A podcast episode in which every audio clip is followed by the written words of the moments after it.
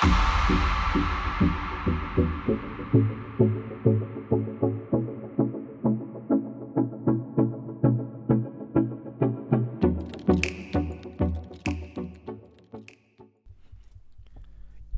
นี้ขอพูดถึงวงไอดอลวงหนึ่งนะครับ ที่ผมติดตามอยู่เหมือนกัน นอกจาก BNK48 หรือว่า CM48 ที่ผมตามอยู่ห่างๆนะครับ เป็นวงไอดอลที่มีเอกลักษณ์เฉพาะตัวมาก ๆ แล้วก็ เหมือนจะมีการนิยามวงนี้ว่าเป็นวงไอดอลทางเลือกนะครับ ซึ่งผมอาจจะมองเป็นอีกมุมมองหนึ่งนะครับสำหรับวงนี้ วงที่จะพูดถึงก็คือวง Fever นะครับ การที่วงมีนิยามออกมาว่าเป็นวงไอดอลทางเลือก ผมอาจจะไม่ได้เห็นด้วยสักเท่าไหร่นัก เข้าใจแต่ว่าตัววงไอดอลในในเมืองไทยในตลาดเมืองไทยตอนนี้ก็คือเหมือนกับ 48 Group แบบอาจจะครองครอง Market Share ต้องบอกว่าครองแบบสัดส่วนการตลาดแบบค่อนข้างเยอะอยู่แล้วแต่ว่าวงที่มีความน่าสนใจหลาย ๆ วงก็ยังคงก็ยังคงดำเนินกิจการวงกันต่อดำเนินกิจกรรมวงกันต่อนะครับ Fever ก็คือวงหนึ่งวงในนั้น แล้วก็ต้องบอกว่า Fever มีมีฐานแฟนคลับค่อนข้างเยอะพอสมควรในในระยะเวลาที่ก่อตั้งวงมาประมาณ 1 ปีครึ่ง ถ้าย้อนกลับไป ถ้าย้อนกลับไปตั้งแต่ตอนเริ่มเปิดออดิชั่นก็คือตอนนี้ก็คือถ้านับถึงตอนนี้ก็คือ 2 ปีครึ่งละนะครับ สมาชิกของวงหรือ member ของวงมีความน่าสนใจระดับหนึ่งก็คือว่าหลาย ๆ คนผ่านการออดิชั่นวงอย่าง BNK48 มาก่อนแล้ว ตั้งแต่รุ่น 1 หรือแม้กระทั่งออดิชั่นเป็นรุ่น 2 ของ BNK แต่ว่าไม่ได้ผ่านไม่ได้ผ่านเข้าสู่แบบจนเป็นรุ่น 2 จริง ๆ นะครับ อีกคนหนึ่งที่ผมมองว่าน่าสนใจก็คือ มีคนเคยผ่านเวทีการประกวด The Voice มาก่อนหน้านี้แล้วด้วยนะครับ ซึ่งเป็น The Voice ที่เป็น The Voice The Voice ปกติเลยไม่ใช่ The Voice Kids ด้วยซ้ำนะครับ แล้วก็เป็นคนที่ผมเตะตามาก ๆ อาจจะไม่ใช่ผมจะมองไม่ว่าผมไม่ได้โอชิน้องคนนี้ แต่ว่าผมประทับใจเสียงร้องตั้งแต่น้องร้อง blind audition ละนะครับ ก็คือก็คือน้องบอสนะครับ ความน่าสนใจนอกจากตัว member เองที่ผมมองว่ามันมีสัดส่วนหรือว่ามีส่วนผสมที่ค่อนข้างน่าสนใจ อีกอย่างหนึ่งก็คือสมาชิกของวงครับ member มีทั้งหมด 12 คน ตั้งแต่เริ่มก่อตั้งวง จนถึงตอนนี้ เวลานี้ก็ยังคงมี 12 คนอยู่เหมือนเดิม ยังไม่มีการเปลี่ยน member แต่อย่างใด ซึ่งอันนี้ผมอาจจะมองว่านี่คือวงที่ค่อนข้าง stable พอสมควรเมื่อเทียบกันกับ วงอื่น ๆ ที่มีการเปลี่ยนแปลงสมาชิกนะครับ Fever เองออกมาแล้ว 7 เพลงจนถึงปัจจุบันนะครับ เพลงปัจจุเพลงปัจจุบันก็คือ NGLMD หรือว่า Never Gonna Let Me Down นะครับเพลงที่เปิดตัวเพลงแรกก็คือเพลง Start Again นะครับ ซึ่งถ้ามองย้อนกลับไปตั้งแต่เพลงแรกก็คือเป็นเพลงที่พอเปิดตัวมาปับ๊บ ค่อนข้างแตกต่างจากวงไอดอลวงอื่นๆ พอสมควรเลย เพราะว่าพอบอกว่าวงไอดอลปั๊บส่วนใหญ่ก็จะเป็นสว่างสดใส น่ารักเนี่ยครับ แต่ว่าพอมาเป็น Fever ปั๊บเปิดด้วย Start Again จะเป็นออกแนว dark dark ประมาณหนึ่ง ผมอาจจะนึกถึงเคยากิซากะ46 ประมาณนั้นเลยครับ ประมาณนั้นแหละ แต่ว่าด้วยสไตล์ของเพลงด้วยสไตล์ของดนตรีมันผมว่ามันดูน่าสนใจดี แล้วก็ มันมีตัวด้วยตัวเนื้อร้องมันมีการผสมกันระหว่างภาษาอังกฤษภาษาไทยนะครับดนตรีภาคดนตรีผมมองว่าทำดูน่าสนใจ แต่ผมอาจจะไม่ได้อินกับตัว MV มากเท่าไหร่นักนะครับ ซึ่ง MV ก็จนถึงนะตอนนี้ผมก็ยังแคร็กไม่ได้ว่าเออจริงๆแล้วดนตรีต้องการสื่อสารอะไรยังไงบ้าง คือผมจำความรู้สึกตอนที่ผมเห็น MV ครั้งแรกได้ว่าอะไรเนี่ยวงมัน เขาต้องการสื่อสารอะไร ผมยังไม่ค่อยเข้าใจนะครับ แต่พอมาเปิดซิงเกิลที่ 2 อย่าง Ghost World เนี่ย ยิ่งยิ่ง dark เข้าไปอีก dark ไปอีก level หนึ่ง ซึ่งน่าจะเป็นซิงเกิลที่ผมอาจจะไม่ค่อยอิน น่าจะไม่อินที่สุดตั้งแต่แบบออกทุกๆซิงเกิลมานะครับ แต่จุดเปลี่ยนก็คือการออกเพลงที่ 3 นั่นก็คือ Password นะครับ ซึ่งผมมองว่าเป็นเพลง Password เนี่ยเหมือนกับเป็นเหมือนกับประตู ประตูที่ทำให้คนอะเปิดรับหรือว่ารู้จักวง Fever เยอะมากขึ้นมากกว่าเดิมมากคำว่ารู้จักมากกว่าเดิมมากคือด้วยเนื้อเพลงด้วยเพลงที่มันรู้สึกสว่างมากขึ้น รู้สึกสดใสมากขึ้น มันเลยทำให้มันเลยทำให้คนอะเข้าถึงอยากจะเข้าถึง อยากจะรู้จักเพิ่มมากขึ้น แล้วก็ปรากฏการณ์ Password เพลง Password เนี่ยครับเออcenter ก็คือ เป็น double center ก็คือบีมบีมกับบีม ซึ่งน้องชื่อบีมบีมกับอีกคนหนึ่งชื่อบีมเกิดเลยกลายเป็นแบบ triple บีม center สำหรับเพลงนี้ Password ติดชาร์ต Cat Radio อันดับหนึ่ง ซึ่งถ้าใครพอจะรู้จักคลื่นวิทยุออนไลน์ Cat Radio ก็พอจะรู้ว่าคือถ้าแบบยุคเก่าๆหน่อยก็คือคลื่น Fat แต่ว่าหลังๆมาเพื่อพอว่าเปลี่ยนแบบเปลี่ยน generation ก็คือเป็น Cat Radio จะรู้ว่าแนวเพลงของ Cat Radio จะเป็นแบบแนวอินดี้ซะเป็นส่วนใหญ่ 8-90% 90%เลยด้วยซ้ำจะเป็นอินดี้จะเพลงที่ mass mass หน่อยก็จะติดแบบค่อนข้างน้อยมาก ซึ่งการที่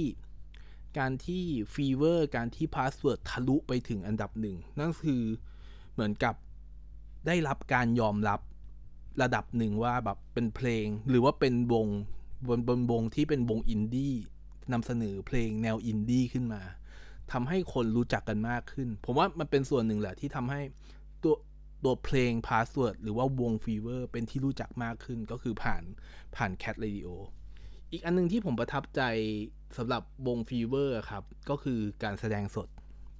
นะครับ การแสดงสดซึ่งผมมีโอกาสได้ไปดูประมาณ 2-3 ครั้ง ครั้งที่ประทับใจสุดก็คืองาน Cat Expo นะครับ ที่จัดที่สวนสยาม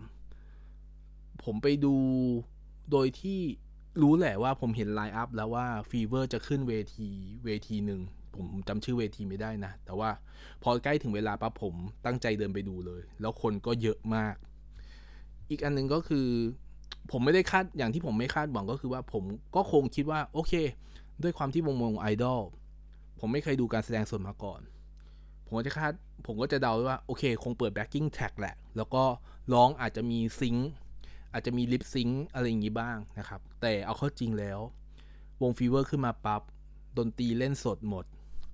ร้องร้องสดหมด performance ดีมาก แรงแทบจะไม่ตกเลย อาจจะมีแบบหลุดหลุดบ้างในแง่ของแบบท่าเต้นในแง่ของ choreograph แต่ว่า ผมค่อนข้างเซอร์ไพรส์มากๆนะครับ กับกับการเล่นดนตรีสดของวงของของของการใช้ดนตรีสดสำหรับวง Fever ซึ่งตอนนั้นเล่นเล่นเพลงหลายเพลงมากเลยครับ ประมาณ4 4 5 4 5เพลงด้วยซ้ำหนึ่งเพลงนั้นก็คือแน่นอนมี Password ด้วย แล้วก็มีเพลงที่ cover ของ Scrubb นะครับ อย่างเข้ากันดี ยิ่งทำให้ผมประทับใจมากขึ้นกว่าเดิมอีก ซึ่งจริงแล้วก่อนหน้าผมไม่ได้ผมแบบอาจจะเห็นในงาน Cat X เอ่อ Cat T-shirt บ้างที่แบบน้องมาร้องมาเป็นมาเล่นในในงาน Cat T-shirt อย่างร้อง Password ทุกคนร้องร้องท่อนฮุกได้เสียงดังมาก ซึ่งผมประทับใจมากๆ แล้วก็ผมมองว่ามันค่อนข้าง mass ละเอ่ออีกอย่างหนึ่งที่อาจจะต้องพูดถึงที่ที่ต้องพูดถึงแหละ เพราะว่าเพื่อให้เข้ากันกับตัวตัวพอดแคสต์ที่ผมทำก็คือในแง่ของคอนเทนต์เนาะผมมองว่าตัวนอกนอกคือต้องบอกว่าตัวเพลงเองก็คือเป็นคอนเทนต์ประเภทหนึ่งอยู่ล้วแต่ว่าการการจะทำยังไงให้คนรู้สึก สนใจแล้วก็อยากติดตามวงมากกว่ามากกว่าการมีแค่ MV หรือว่าการมีแค่มิวสิกวิดีโออย่างเดียวก็คือ การทำคอนเทนต์อื่น ๆ ประกอบกันด้วยนะครับ ซึ่งคอนเทนต์อะมันช่วยให้ทำให้คนรู้จักรู้จักวงมากขึ้น หรือว่าทำให้คนรู้จักตัวตนของ member มากขึ้นนะครับ ซึ่งผมต้องยอมรับว่าทีมงาน Fever Thailand ทำหรือว่าคิดคอนเทนต์ค่อนข้างสนุกมากสำหรับผม นะครับซึ่งถ้าถ้ามองมองเทียบกันกับอย่าง BNK เองเขาก็มีรายการ Victory BNK หรือว่าเอ่อรายการ Senpai นะครับ หรือว่ามันก็มีอีกรายการหนึ่งก็คือ BNK BNK Show นะครับที่แบบเกิดขึ้นก่อนหน้านี้แล้วซึ่งเขาพยายามทำให้มัน mass ก็คือมันอยู่บนช่องทีวีนะครับ แต่ว่าสำหรับวง Fever เองเป็นรายการที่ on อยู่บน YouTube Channel ของ Fever นะครับ รายการนอกจากเอ่อ ถ้าพูดถึงตัวคอนเทนต์ทั่วไปเกี่ยวกับ MB ก็อะโอเคก็จะมีแบบการแนะนำ member นะครับ หรือว่าการแนะนำการแนะนำ MV เบื้องหลัง MV อันนี้คือเป็นท่ามาตรฐานแล้วสำหรับการทำคอนเทนต์ของวงดนตรีหรือวงไอดอลแต่ว่าสิ่งที่มันประกอบกันอย่างที่ผมเปรียบเทียบกันของ BNK ก็คือมี BNK Victory BNK อะไรเงี้ยครับ ก็คือของ Fever เองจะมี Fever Lab หรือว่า Fever Day ซึ่ง ผมมองว่ามันเป็นรายการที่เป็นเหมือนกับเป็นรายการวาไรตี้มันมันถูกจัดเป็นเป็นประเภทของรายการวาไรตี้ที่ให้เห็นกิจกรรมให้เห็นความเป็นไปความเป็นอยู่ หรือว่าไลฟ์สไตล์ของของสมาชิกในวง Fever นะครับ โดยเฉพาะไอตัว Fever Lab เนี่ย มันทำให้มันทำให้รู้จักตัวตนของ member ค่อนข้างชัดมากขึ้นกว่าเดิมมาก ซึ่งผมอาจจะมองว่าตัว Fever Lab เนี่ยทำให้รู้สึก ผมรู้จัก member คนอื่นๆ ที่ผมไม่ได้ติดตามเยอะมากขึ้นจากจากสิ่งที่เขาเป็น เพราะว่ามันเป็นรายการที่แบบค่อนข้าง no format มากๆ แต่ว่ามีเป็นลักษณะมันเป็นเกมมากกว่าครับ แต่ว่าด้วยความที่ความคิดหรือว่าสิ่งที่เขาตอบออกมา มันเป็นสิ่งที่เป็นตัวตนของ member เอง จะทำให้รู้รู้สึกว่ามันความเป็นธรรมชาติของ member มันถูกสื่อสารออกมาจากรายการนี้นะครับ อีกอันนึงที่ผมชอบก็คือ ตอนที่ MV กำลังจะออกมา MV ของเพลงล่าสุดก็คือ NGLMD นะครับ Never Gonna Let Me Down ก็คือจะมีเหมือนเป็นคอนเทนต์ที่นำเสนอวิวัฒนาการหรือว่า evolution ของ member ที่ร้องเพลงนี้ก็คือมีอยู่ 6 คนนะครับ ซึ่งอันเนี้ยมันเป็นคอนเทนต์ที่มันค่อนข้าง simple มากก็คือเหมือนการเอาเอารูปเก่าๆ เอา activity เก่าๆของแต่ละ member มา playback ให้ให้คนได้เห็นว่า โอเค จากอดีตจนกระทั่งถึงตอนนี้มีความเปลี่ยนแปลงยังไงบ้างนะครับ ซึ่งผมอาจจะมองว่าผมชอบลักษณะอย่างนี้แหละ มันเป็นอะไรที่แบบมัน keep it simple แต่ว่ามันดู impact มันดูมันดูดูน่าสนใจนะครับ อันสุดท้ายที่ผมอาจจะมองว่าผมประทับใจสุดแล้วก็เหมือนกับเป็นสาเหตุแหละที่ผมต้องพูดถึงใน ในในพอดแคสต์ตอนนี้ก็คือ การทำวิดีโอแนะนำงาน Two Shot ก็ต้องบอกว่าตัว Fever เองก็มีงาน Two Shot เหมือนกันกับ BNK เองนะครับ แต่ว่างาน Two Shot เองของฟีเวอร์เองตอนปีที่แล้วผมก็ไปงานนี้นะครับ แล้วก็มีคนเยอะประมาณนึงเลยแหละ ซึ่งผมค่อนข้างแปลกใจ แปลกใจพอสมควรว่าเออปริมาณคนที่แบบเขาไปถ่ายค่อนข้างเยอะ แล้วก็ผมได้ไปถ่ายแค่สอง แค่สองคนเองมั้งเพราะว่าตอนนั้นผมซื้ออัลบั้มแค่สองสองสองสองอัลบั้มนะครับ ก็คือผมถ่ายกับน้องบิมบีมกับถ่ายกับน้องซีนะครับมาปีนี้ปั๊บพอเขาจะมีงานอันนี้เกิดขึ้นซึ่งระยะเวลาใกล้เคียงกับปีที่แล้วมากนะครับ ก็คือจะมีจัดตอนเดือนเดือนพฤศจิกาที่กำลังจะถึงเนี่ย ก็เขามีการแนะนำว่าจะมีอะไรเกิดขึ้น บอกว่าจะมีอีเวนต์อะไรเกิดขึ้น ซึ่งพอมาเห็น cover ปกของของคลิปวิดีโอ แล้วก็เดาออกไม่ยากครับ แต่ว่าโดยเนื้อหาเองอะ่ะผมจะมองว่ามันเป็นเหมือนกับเป็น storytelling คือพยายามเล่า เล่าว่าเออมันจะมี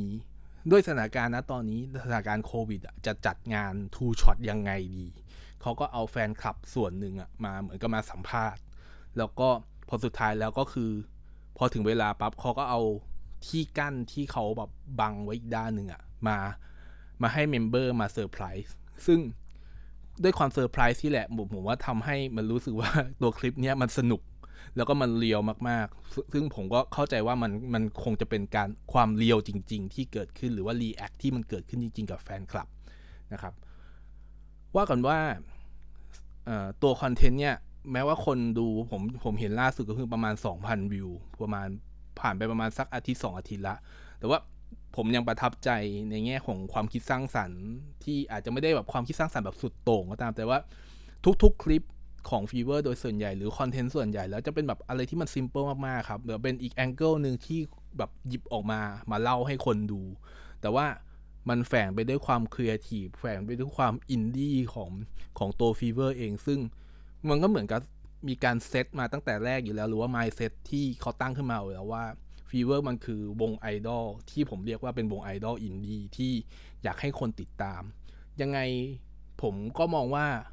สำหรับคนที่ไม่เคยติดตาม หรือว่าใครไม่เคยรู้จัก หรืออาจจะได้ยินผ่านๆวงฟีเวอร์เนี่ยลองลองติดตามดูครับ ว่าวงนี้มันมีความน่าสนใจยังไงแล้ว ผมเชื่อว่าคุณจะต้องสนใจแล้วก็ติดตามวงวงนี้แน่ ๆ ครับขอบคุณ